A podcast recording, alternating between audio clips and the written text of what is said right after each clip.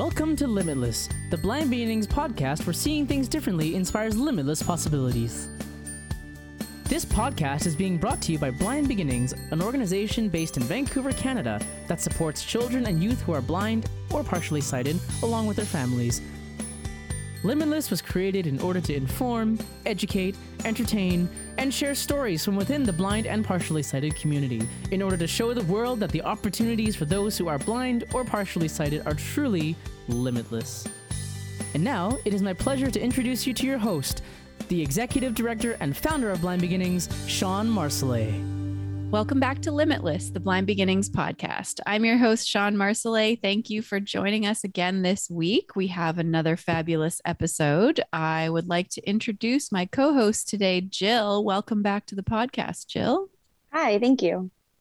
So, today we're talking about a cool program that takes place at Vancouver Community College, the King Edward campus, a visual impairment program. And we have one of the instructors who also happens to be a great friend of mine, Monty, coming back to the podcast. Welcome back, Monty. Thank you. Good to be here. Yeah. I don't remember what episode it was, but if any of our listeners wanted to hear Monty's last episode, we were talking about um, white canes and some of the trials and tribulations that we have had with those. So, probably what eight eight episodes ago, or five to eight, or something like that. It wasn't. Yeah. Yeah, too not too long, ago. ago. Exactly. So, Monty, why don't you tell us what is this visual impairment program? Okay, so uh, really, what it is is it's uh, an opportunity for students to learn how to use uh, technology with assistive technology. Um, so it's it's really taking mainstream applications. Uh, so, for example, we could take the Microsoft Office suite of applications. So, Word, PowerPoint, Excel, Outlook, and I'm probably missing one, aren't I? Um, also, web browsers such as Google Chrome. So, sort of mainstream applications and how to use them when you're blind or partially sighted. So, that could be with a screen reader, it could be with screen magnification. Um, and with a screen reader, there's a range of screen readers. So you could learn how to use it with uh, JAWS or NVDA, or we could learn how to use the Mac with uh, VoiceOver and Mac OS or iOS. And it's it's really just teaching people how to access mainstream technology through assistive technology. Um, in addition to that, we also teach Braille, so giving access to information, and uh, folks can learn how to read Braille. Uh, you know, using paper and or refreshable Braille, we sort of do a little bit of both, and teach people how to use uncontracted and contracted Braille. So um, we do some other things here and there as well. Uh, so we have a lot of students that are uh, from abroad uh, they may be here under the refugee programs of Canada, so they may be here quite suddenly and they don't know how to speak English. So sometimes we'll also throw in some literacy uh, to help them uh, with the courses that involve Braille or assistive technology. That's awesome. Um, Jill, you were a student, so maybe you can explain sort of how you found your way to the program and what you were taking when you were there. Yeah, so it kind of goes back to when I lost my sight when I was 15, because um, I was in high school, just started high school, and previously to the vision loss, I didn't use any braille or like assistive technology all that much. So when I lost my sight, we were kind of stuck. Like my vision teacher was more focused on O and M and life skills, and wasn't a very big tech guy whatsoever so I had nobody to teach me the technology that much. Um, and then I kind of forget how I heard about the program. Actually, I think it was my vision teacher who had some contacts down in the lower mainland who um, connect like told him about the vision impaired program. And he kind of called it like a finishing school for blind students in a way is kind of how he jokingly referred to it. So it was kind of to find like, you know, finalize a little bit like on the braille or the accessible technology that he wasn't able to teach us as much and because i didn't have the opportunity to learn any of that in the last three years of high school i felt that it was something i really needed to learn um, before i went on to like post secondary university. So I I think I just applied and I got in right away because I was planning on moving down here for university anyways. But VCC and the visually impaired program seemed like a good kind of transition from small town to big city and also to learn uh, accessible or adaptive technology. And I also thought Braille would be beneficial. Um, so mm-hmm. I went to VCC in the visually impaired program for a year. Um, and I learned, I did Braille. So I did contra- or un- uncontracted, then contracted Braille. Um, and I believe I also, at the time, was using uh, PC. So I learned more about like Microsoft Word and PowerPoint, I believe it was. Um, yeah, and Monty taught me all of that. So Monty and I, we worked a lot together. So and I was there, I think, every day throughout the week. Um, for about we it was kind of nice because we had the option. Uh, I mean, it was five years ago, so it might change a little bit from when I was there, but we had the option of when we wanted to go throughout the week and throughout like the times throughout the day. But I, because I knew that Braille was fairly lengthy to learn if you didn't really know any of it. Um, and so I just wanted to go and learn as much as I could in that year that I had kind of planned out to go. So yeah, that's kind of how I ended up being in the program for that year. That's interesting because uh, I actually also attended the visual impairment program, although many years ago. I don't want to say how many, um, but I had tried well because i have a degenerative eye condition in high school i was able to read print mm-hmm. but after graduating i was kind of in this transition period of like not really always able to read print um sometimes and it was you know the beginning of speech programs being better and i don't know mm. anyway so i went to the program for one semester right after high school i was learning how to use word perfect which is like what word was before word was word. Um, for and DOS, I, for DOS. Don't leave that part out. and and I also learned Braille at that time mm. because I hadn't learned Braille when I was growing up, and I just kind of was able to work through it at my own pace, and I crammed it all into one month, which oh, is, oh wow, yeah. But I'm not a great braille reader to sure. this day so i think that was not the best way to learn braille but um, it's just funny that we both had that experience yeah kind of doing very that. similar mm-hmm. yeah so monty how the heck does this work like you've got lots of different students and everybody's learning a different thing and everyone's using a different assistive technology and how like can you kind of explain yeah. how this works so it can be quite complicated um, because I actually went through it in preparation for today. And I believe we offer somewhere in the neighborhood of 28 courses. And uh, I can sometimes, now it depends. And right now, since we're just coming out of the, you know, the COVID 19 pandemic, our numbers aren't as high as they were. But I think the most students I've ever had in my class has been 14. And that may not sound like a lot if you've just been to a university lecture with 500 people. But if you can think that those 14 people may be taking up to three courses, and it could be any one of those 28 courses, and they could be at any point in that course. So our courses last for four months. And so even if everybody in my class is taking the same course, it's extremely unlikely that they're going to be on the same lesson or the same assignment. Uh, so the way I explain it to people is it, it, can be a lot of juggling um, because I need to make sure that people aren't idle. So I need to make sure that they're learning, that they feel like they're you know getting their money's worth, that they're they're learning everything they want to learn. So I can't just sit there and say, "Oh, I can't teach you until tomorrow." I have to uh, sort of prioritize people and keep them all busy and learning, and and um, I like that too because that keeps me busy.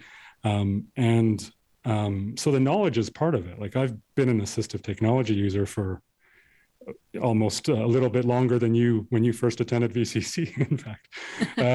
But I've, you know, just because you know how to use it doesn't mean that you're good at juggling mm-hmm. and uh, or teaching for that matter. So um, my the biggest challenge at first wasn't the assistive technology because I, you know, know that pretty well, but it was how do I keep this floating and moving forward? And uh, we have two classrooms that run like that at the same time. So um, there can be an awful lot going on at one time. So really, um, I just try to keep on top of people, uh, make sure that they're organized, make sure that I'm organized, and make sure that everybody sort of follows the game plan. And if if that happens, uh, which which works out most of the time, but obviously there's there's spanners or wrenches in the works quite a lot. Like something will come up, and you need to go work with that. So, I mean, I, I think it's you know, like I said, be good at juggling, be flexible. Hopefully, students can be pretty flexible as well. Um, and uh, yeah, if uh, if it all goes well, then it then it goes well, and I think it does for the most part. We we usually get uh, good evaluations. So, so Jill, maybe you can talk about like you got to work. You're working at your own pace. You're kind of working through lessons. Like, was it hard to be motivated to kind of? And it, it sounds like there was a lot of flexibility of show up when you want, leave when you Yeah. want. Like you're treated like an adult, but you're going to get into it. What you're going to get out of it, what you put into it, right? So, Exactly. how was that for you? Well, it was funny because I went like from uh, I went to the college at my hometown for a year before I went to VCC. Um, so I kind of had that a little bit of transition from high school to college where like you know you go to a class and you listen to a lecture but it's there's no like in high school you had an like an ea kind of on top of you like make sure you got your homework done or to help you with whatever you needed. But in college it's kind of like up to you for for the most part to ask for help and you know keep on Mhm. track of your assignments and everything. So that kind of felt the same way to me um, from the college in my hometown to vcc like that transition didn't seem quite as hard as i expected. Um, but again what i thought was most like maybe not i don't want to say challenging but more like something to get used to was oh i can pick and choose when i go? Like it's not a set schedule. It's like if i don't want to get up monday morning and go i can go in the afternoon or not go at all that day. And like i'm not that kind of person. So like i wanted to go there every day and learn as much as i could for that year because it was my goal was to be there for a year and then move on to university and get my actual degree. Um so like i was pretty determined to go every day and learn as much as i could. But i think it was like in college like a traditional college course you have an instructor at the front of the room teaching or giving a lecture. As we're at vcc it's like um you know like they well like monty because you were my instructor um you're kind of like you're at our own desks and like if i ever had a question i'd be like hey monty can you come help me with this? But it wasn't like where he was up in front of the classroom and we're all like facing him and he's teaching us each lesson one by one. So it was kind of like that was a bit of a thing to get used to. It's like oh so like i can just move on and i don't have to worry about like waiting for other people to catch up or like if i'm behind like you don't feel bad because someone's waiting for you. You just Mhm. kind of go at your own pace which was actually really nice. Like i'm not a big technology person. Accessible technology is something i know i needed to learn but it wasn't like my main interest. But it was something like it was more like i need to know this not that i actually want to in a way so like they tech like learning word and powerpoint. And like this will be good and useful in the future. But right now it's like oh i could just you know go scroll facebook if i wanted or something and no one's going to get give me trouble. But like so that was a little bit of an adjustment is just to work at my own pace and mm-hmm. not have someone like kind of giving me a lesson or a lecture like standing in front of me. Except for when we did braille that was more like monty and i would do one-on-one with braille because um, with the accessible technology i knew a little bit but i needed to know more as for braille i was like pretty much starting from scratch so that was Mhm. more one-on-one um, and i can't remember if we did braille every day i, I don't remember Yeah. So what I remember with you, I think Mhm. you sort of split the day up into two halves. You would do right sort of whatever you're doing with assistive technology, Mhm. um, uh, you know, whatever course that was, or two courses. Sometimes I think you maybe had three courses even. i think so Um, yeah And then Braille was usually, I think, the afternoon because right I remember internally I was thinking, I was, we, we got to be getting to 315.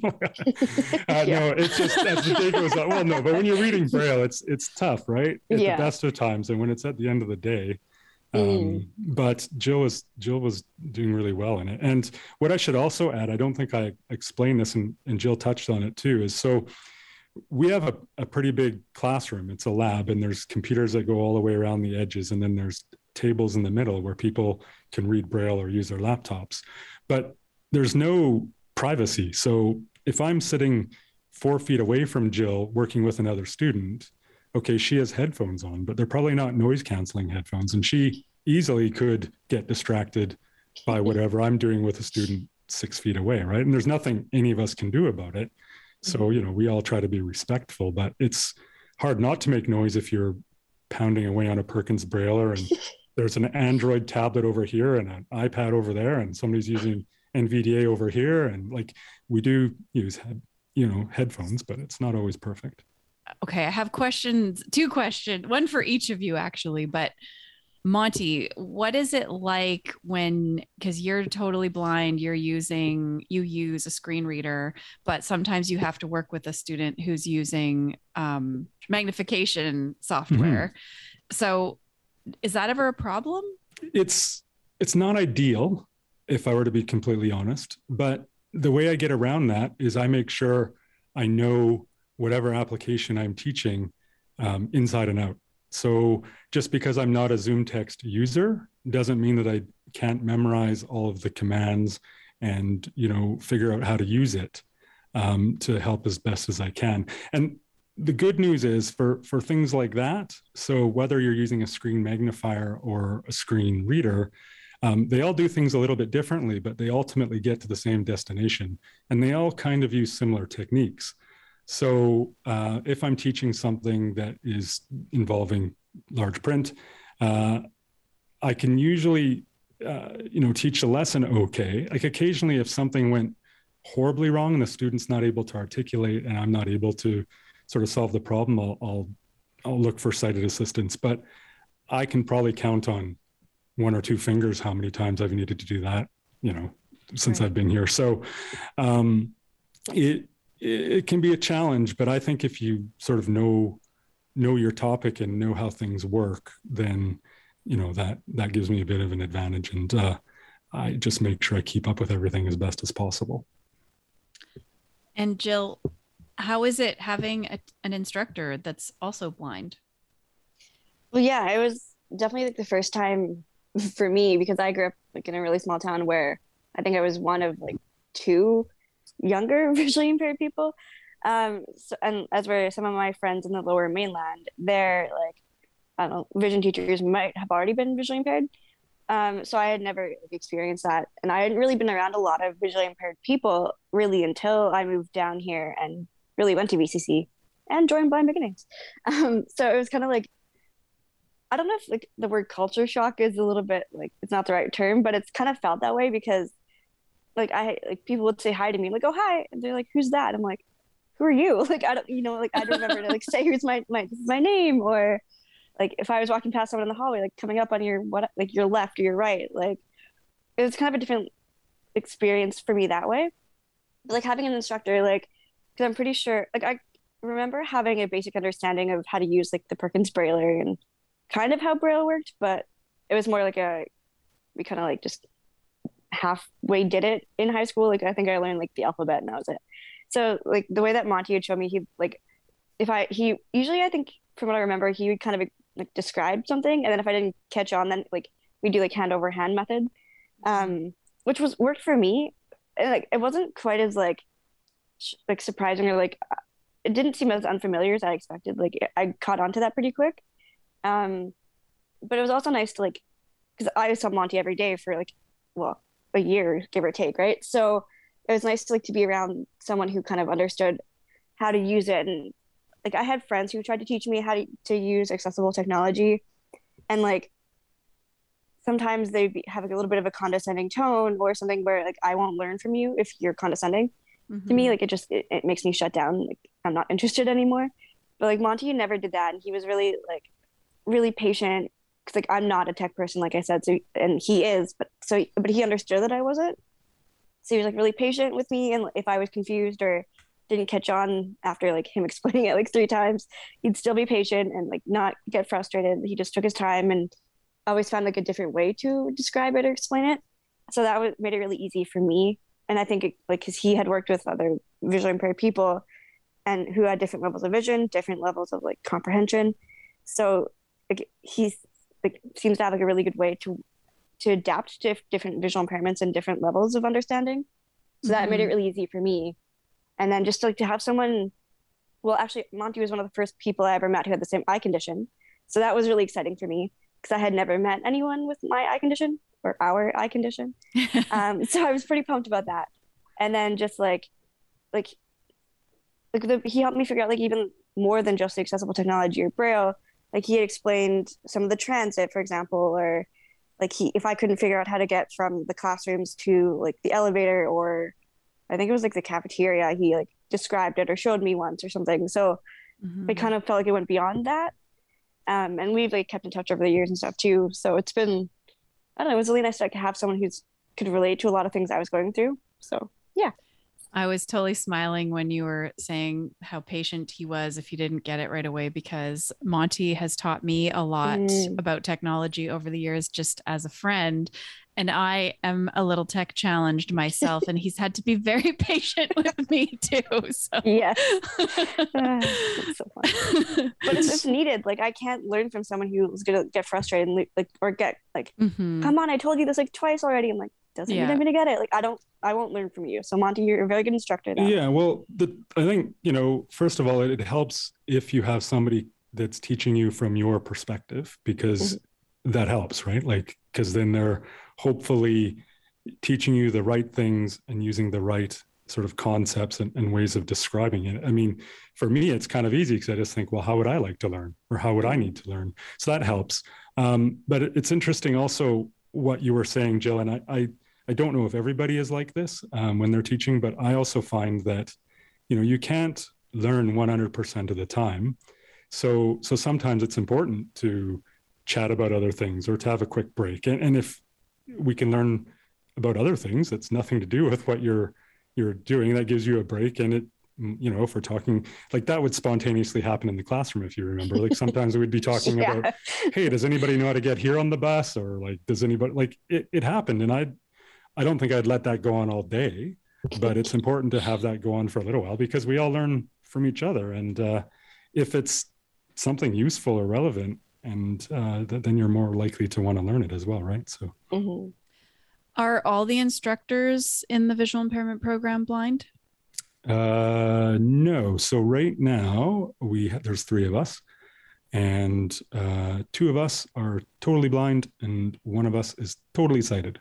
Okay.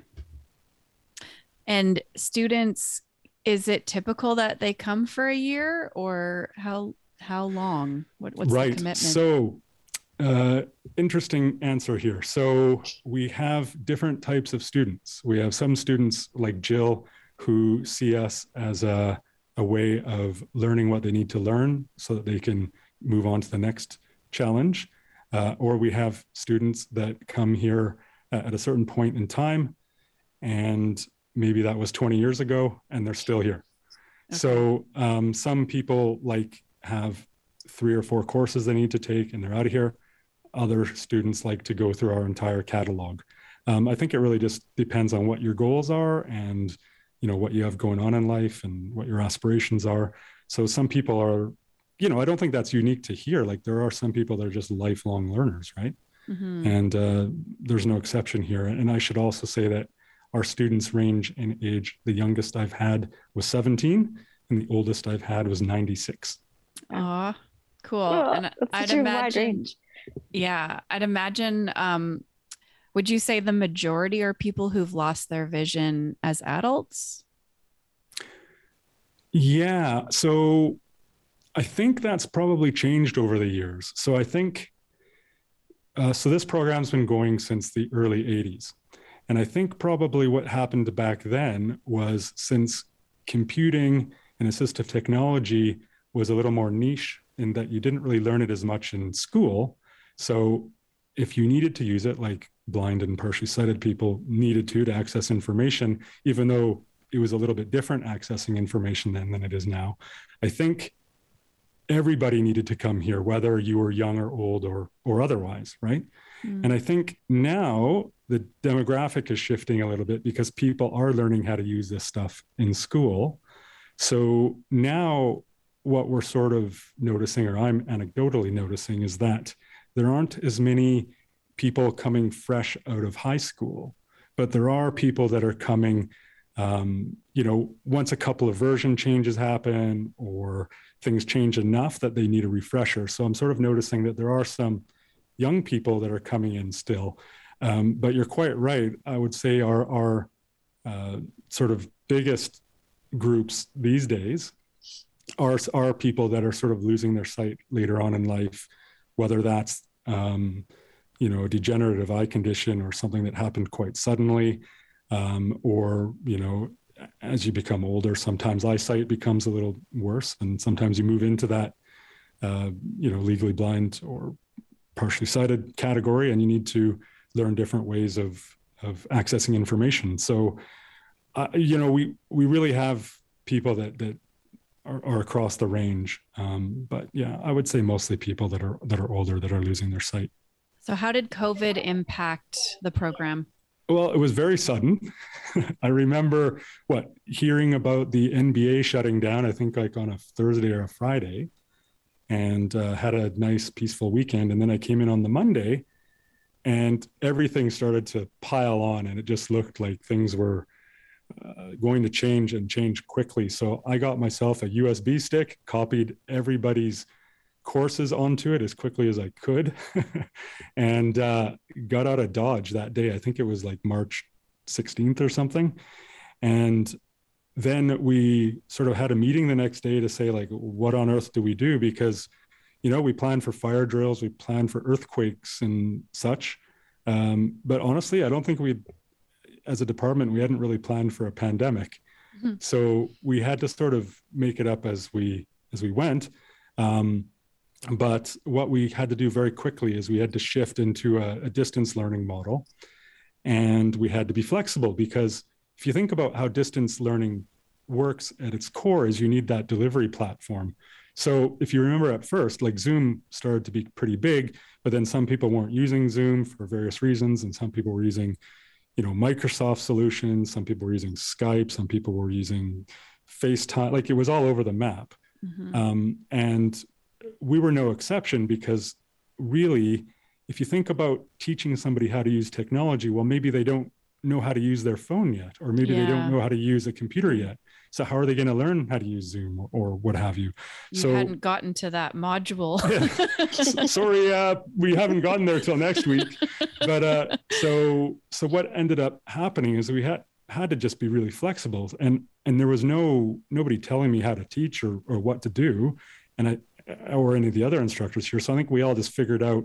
And my, my thing was, is I, I talked to the students, said, look, here, here's where we're at. Here's what we have left. Here's where you are now. Uh, what's the best way that I can help you get to this destination? And if that meant that we had to just speak on the phone, then that's what we did. If you knew how to use email and we could communicate that way, then we would do that. Um, I would, uh, you know, I didn't have my own sort of work phone. So everybody just phoned my cell phone. And uh, that was interesting because sometimes I'd get calls on the weekend and things like that um, that I'd ignore, by the way, for the most part. Not um, yeah, exactly. But um, so we just had to be really, really flexible. And, um, it, you know, at the very beginning, I mean, I'll give you an example of a dilemma, right? So most of the courses we teach, or at least the ones that I teach, are assistive technology. So a lot of that could take place remotely. But if you think about students who are learning Braille, well, that's a little more mm-hmm. difficult mm-hmm. because A, you need physical Braille, at least when you're starting off, physical Braille is, is the easiest to learn on. And so you need access to that. You need someone probably sitting there showing you, right? So at first, I remember we were like, uh, well, we're going to have to, uh, you know, mail out the, the Braille homework and the Braille material to the student. And at the very beginning, if you remember, of the pandemic, there was some question as to how COVID spread, and yeah. and touching Braille at the time maybe wasn't necessarily a good idea if it came from elsewhere, right? So we couldn't really ship it out to people at first. Um, so that was difficult. I think we had to make the difficult decision for any new students to say like hold off learning braille until we can get back in person or until things get to a point where we've sorted everything out. Um, if you're midway through, we'll do our best to support you uh, and help you not forget it. Because remember, too, at first we didn't know how long it was going to last. Like Mm-hmm. we didn't know if we were all going to be back in April or you know what have you. Little did we know, right? Mm-hmm. But um, so I think we just we were just you know very flexible with that. With um, so a bunch of people only knew A through J for two years. you know what I didn't I didn't have any Braille students at the time, so I don't really know you know how that worked. Um, but what I do know, what what became a little bit tricky is so sometimes we would have to um, make sure that students had access to computers. So we'd have to sometimes loan them a, a you know a laptop because they maybe were using the computers here in the lab and they wouldn't be expected to have anything at home. Now most people did, right? But I, I think I had one or two that didn't. Uh, maybe they had an old version of JAWS or NVDA at home, or they're using an old iPhone, you know, with iOS 11 and we're now you know at the time let's say we're learning ios 14 or something and so things were a little bit different and so we'd ha- have to do our best to uh, you know i wasn't going to penalize somebody for only having you know jaws 7 17 installed on their computer you know what i mean? I did my best to to make it work with whatever they had. And luckily i've i'm i'm old enough and uh, ugly enough to know a bunch of uh, versions of everything. So I was able to adapt more or less, but it was yeah, it was it was tricky. so are is everything has has have things changed i guess is what i'm asking um now that covid is sort of whatever it is i don't even know if i don't know what to say if it's like Well, yes, we're not. It's not over until it's Mhm, over, right? So, mhm. um, and I, I get the impression that while we're in a, a good patch, it could flare up at any moment, right? Mhm. So, um, what we're doing now is um, we have uh, basically created a hybrid model. So, we have what we call face to face or in person teaching that takes place on Mondays and Wednesdays. And then on Tuesday, Thursdays, and Fridays, we teach at a distance.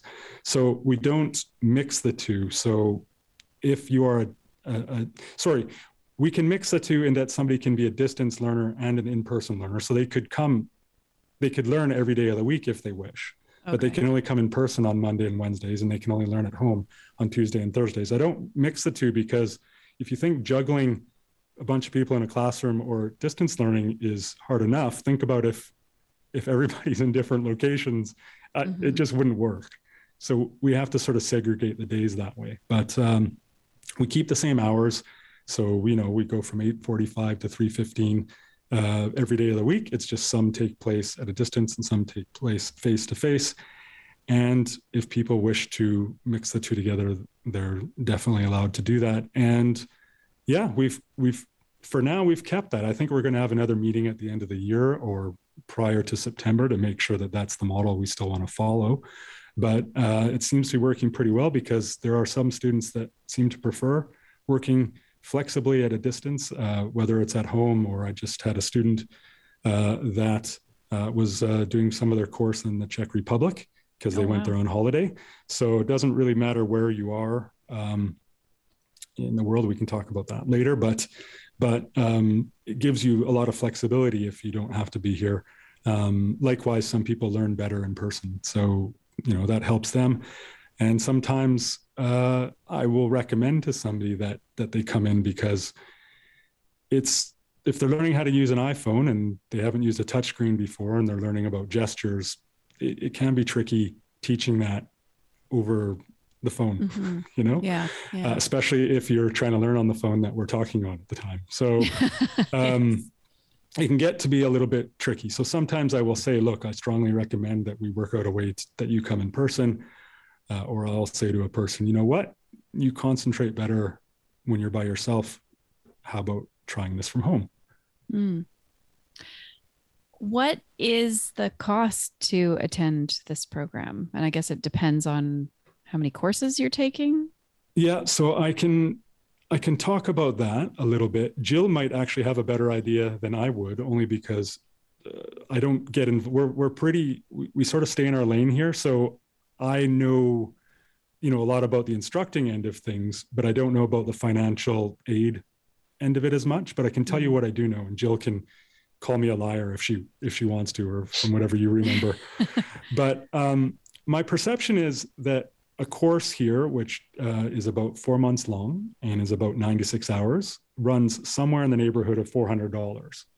But I've been saying that for the last six years, and surely inflation has happened or something that makes it no longer $400. So don't quote me on that, but I think that's probably a guideline. However, uh, before anybody gets scared and thinks that could be out of reach for some folks, um, there are aid programs available. So if you qualify, there's something called the Adult Upgrading Grant that will pay for up to uh, about three courses at a time, uh, mm-hmm. depending on a few different things like your financial status and uh, different things like that.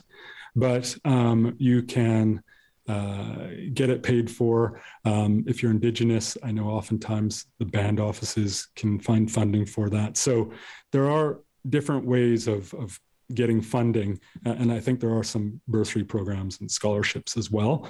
So um, there are ways to cover it off. But yeah, it's it's about somewhere in the neighborhood of four hundred dollars a course. Somebody can take.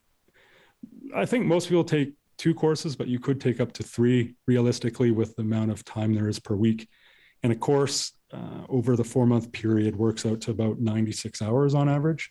Um, that you'd need to put into it. Um, and that's a mix of in person and you know going off and doing homework and working on assignments. But that's really what the price is. Uh, it could differ if you're an international student, um, but certainly that's what the price would be. Uh, I would have originally said for for British Columbians, but now that we do things at a distance, there's nothing stopping you from taking this anywhere in Canada or or really the world. But you may be paying international fees at that point. Mm-hmm. Yeah, that's really exciting that you could you can have students from outside of the lower mainland or Vancouver now. Uh, is there a wait list? Like I feel like when this podcast airs, you might get flooded. so there's no wait list uh, at the moment, and you can thank COVID for that because uh, I think we're not unique. Like I think universities and colleges um, are all down in enrollment at the moment because I think people are sort of figuring out what normal is. And they're mm-hmm. figuring, I mean, some people won't know that we're open. I mean, we do our best to to market ourselves. And thanks to Blind Beginnings in this podcast, that's part of that. But we, you know, I don't think some people know we're back. And I don't mm-hmm. think some people, you know, are ready to find us yet. So I think I think that's still going to happen. But yeah, we don't have a waiting list at the moment. So if you're interested in in checking us out, then yeah, that's that's one thing you can do, and um, probably get a, a, get on pretty quick. Our intakes happen at the beginning of the month, and we do take uh, July and August off, uh, and half of December, usually the second half, um, is non-teaching, so or non-learning. I should say it from the other perspective, um, and so. Um, but any of those other months, uh, somebody can can sign up and kind of as long as their paperwork and registration gets all dealt with then they can sort of start on the first of the you know the, the first available month after they register is there any other program like this that you're aware of anywhere else not in canada um, it's a little bit so there are some overlap right there the cnib for example does teach a little bit of assistive technology. It's not, I don't think, as formalized as as this is, and is structured, and you know, even with four month long courses. Uh, the Pacific, uh, what what am I going to call that? The, the training center in Victoria. Right. Yeah, Pacific Training Center. Pacific Training Center. Yeah. So they they also have courses. So I think I think there's a various organizations and and systems in place that provide training and, and courses but I think all of us have slightly different focuses and, and the courses are different. Like ours are very structured and very in depth. And I can't speak to the others, they may be too. Um, but, um, you know, we're not a drop in. We don't just help somebody with their iPhone for half an hour and then they leave. Like if mm-hmm. you're going to learn how to use your iPhone with voiceover here in our course, you're going to learn it quite thoroughly by the time you're finished. Um, and certainly in Canada, we're the only uh, public institution that I'm aware of that has a department that's focused specifically on vision impairment. and assistive technology. Um, but there are other places in, in the world that you know um, do a little bit about you know a little bit of this. Um, you know, the Royal National College for the Blind in the UK has courses similar to what we do. Uh, I think the NFB has some centers in the US that are similar, but we're certainly the only one that I'm aware of in Canada. How did you how did you find yourself in this role? What what brought you to to be an instructor at VCC? Well, I didn't grow up wishing I was an instructor at VCC. Uh, I'm not disappointed that I've become one, but it wasn't my goal. Um, I had a background in assistive technology, so I started off as an assist as the assistive technologist uh, for UBC, so the University of British Columbia, and I did that for a few years, and then I became um, an assistive technologist uh, in Scotland for the Scottish government, and my job was to teach people how to become assistive technologists. So I worked with 15 universities and probably about 25 further education colleges and uh, taught people in all of those institutions um, how to become uh, an assistive technologist. So that that was uh, basically a uh, they call it an HND there. So so um, which is the equivalent of the first and second year of universities here in a, for a bachelor's degree. So um, I helped develop that program, and then I taught on that program, and then I'd also have to do a lot of assessments um, for for students uh, in the UK. And so I did all of that, uh, and then I stepped away from it for a little while and became uh, a product manager. Um, you guys might remember the program Talks um, that was uh, made for Symbian uh, uh, cell phones, um, and it made them speak. So it was a screen reader for for Symbian. Uh, I was the product manager for for that application for a few years while it still existed, because um, it aged out through technology obsolescence. Um, thanks to Steve Jobs and the iPhone, which um, is a good thing now, um, but I probably didn't think so at the time. Um, and then it, uh, it came time for me to get out of assistive technology for a year or two, and I became a. Uh, I, I ran my own business. I had my own consultancy, and um, dealt with non-assistive technology stuff. So I was, uh, I have a, a, a, bit of a background in network engineering. So I, I, was I was doing network engineering for various companies, and uh, that gave me the flexibility to think, hmm, I want to move back to Canada. So I did that. And then when I was back here, I was still running my consultancy, but sort of trying to figure out what I wanted to do with my life. And thanks in part to you, Shawn, uh, who heard about a temporary substitute teaching role at VCC um, that I applied for. Um, I landed it, and uh, the person I replaced uh, didn't come back. So I didn't leave and I'm still here.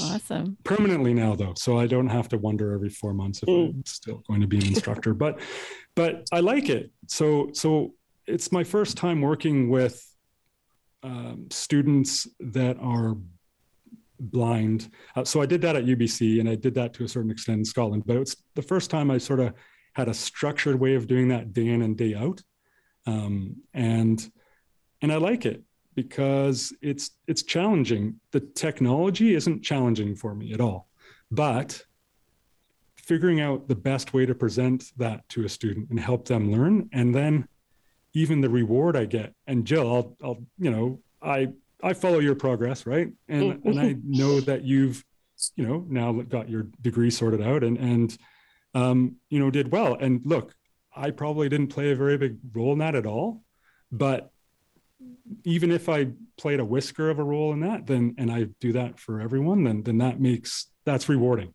right? Everybody finds that mm-hmm. when they mm-hmm. help people out to a certain degree, uh, it's rewarding. Or just to even, I like the light bulb moments. Like if I'm sitting there with a student and they're getting frustrated because they they don't know how to do something. I was working with a student today who was um, asking me about Braille, and they're having trouble reading the letters. So like identifying, they're, they're having trouble with G's and H's and F's and D's, right? Mm-hmm. And he just says like, I'm super frustrated. Like how, what, what can you suggest? And I said, well, you know what? Just do what I do. Guess, you know? And he's just like, guess. And I'm like, yeah, that's not very scientific. but if you're reading a word and it's facade, it's not likely Gassad or Hassad, you know? so if you think it could be one of three letters, pick the one that makes the most sense mm-hmm. and keep going. Mm-hmm. And you just like, cha-ching, like that makes sense. And, you know, even that's a small reward. So uh, that's, that's why, that's, that's why I like it.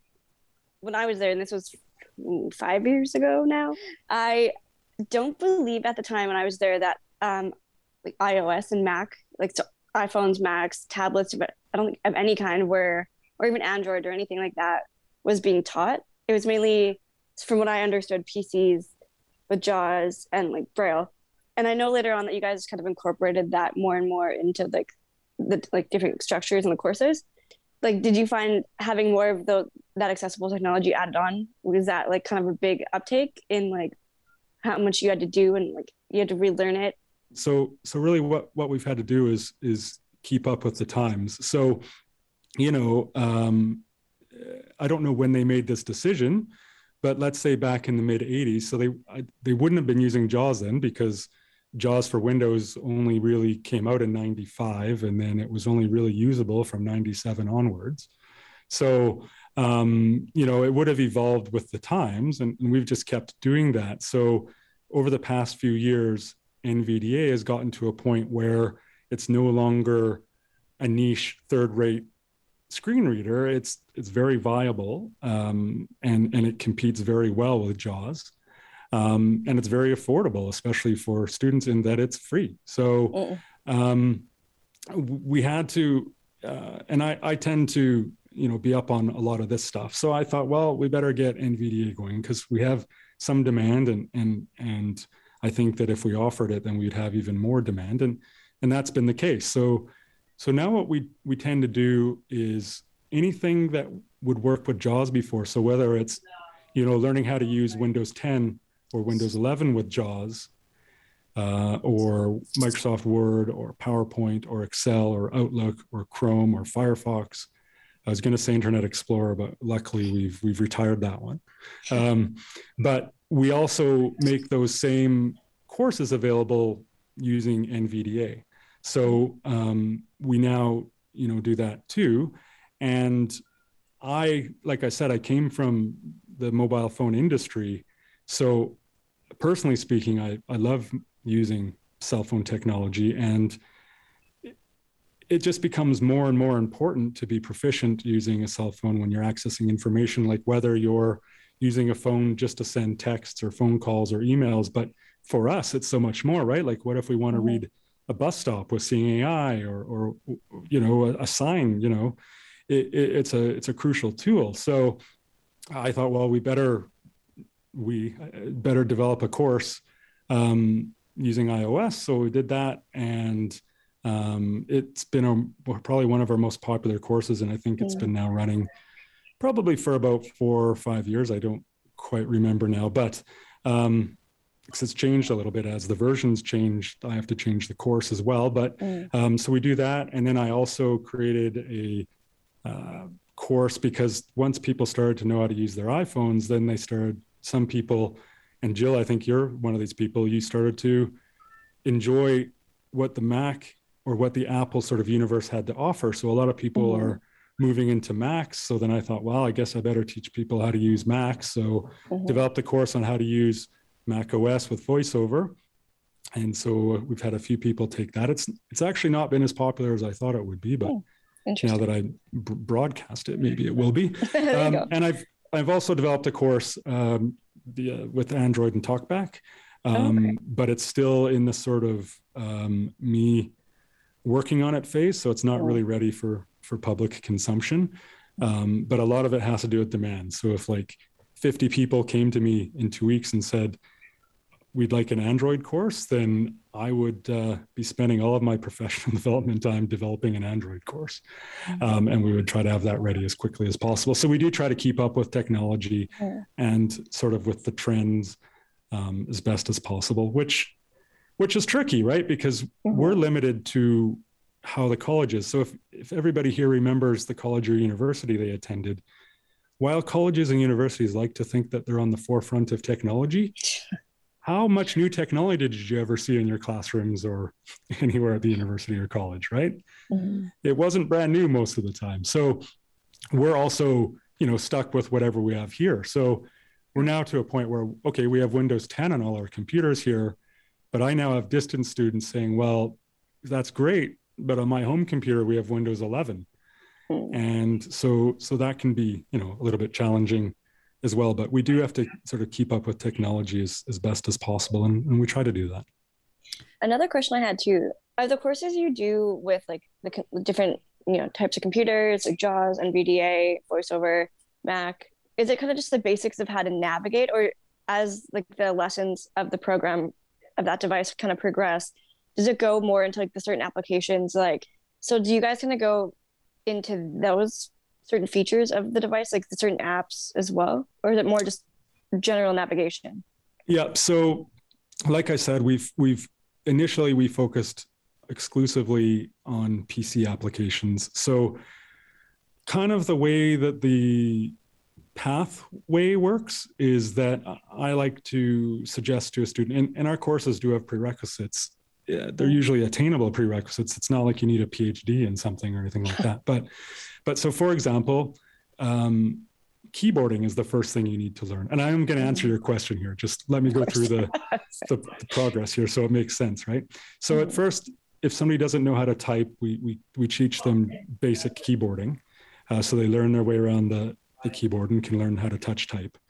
Then, once they've sort of mastered that, um, and they're sort of moving more into the, the using computer courses, um, the first course that that usually is necessary for somebody to take is is let's say Windows uh, with JAWS or Windows with NVDA. And now to sort of answer your question, there's two parts of that. So part of it is uh, the course tries to teach the operating system Windows itself and everything that goes along with that. But at the same time, it's trying to teach you how to use let's just say JAWS with that, right? So you're learning a little bit of JAWS and a little bit of Windows. And then the next lesson, um, like, so the first lesson, for example, might deal with the desktop and JAWS. So you'll learn a few of the commands that JAWS needs to use when you're navigating through the desktop. And then the next lesson might deal with the start menu. And so then you learn the, how the start menus structured and what JAWS commands you use to navigate the start menu. And then the taskbar, and it just keeps building and building and building. So you're sort of learning how to use your screen reader at the time, the same time as learning how to use the operating system. And that same philosophy holds true when you're getting into specific applications. Mm. So will our Microsoft Word course teach you how to be a publisher and like, you know, perfect at Microsoft Word? Probably not, but I bet you'll know more than the person sitting beside you on the bus um, because we do go into a, lot more detail than I ever went into when I was learning how to use applications. So, so we do teach the application to a fairly advanced level, and the screen reader goes along with that.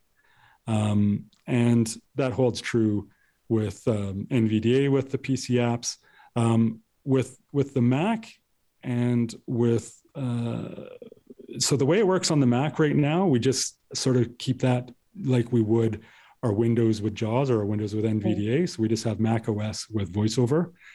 And that's because it's relatively new. It's still an infant course. So by that, I mean, it's only been around for a couple of years and we haven't had a lot of people expressing interest in pages or numbers or anything that we need to sort of write a more advanced course in. I mean, I will if we will if there's demand. Um, but for now, uh, it's just that. And and honestly, the same with the iOS course. So the way I usually uh, work for that course is there's a 24 lessons that that a student takes for the iOS course. And so what I always say is, if you finish those early, and you're like at the three and a half month mark, or I shouldn't say that it's always four months. If students need to take eight months to do it like two course blocks they can do that as well so there's there's various limitations but that more depends on funding etc but you can take as long as you need to uh, within reason for courses. So I will always say to a student, okay, well, we have two weeks left. I'm not just going to tell you to sit down and count the minutes by until May comes.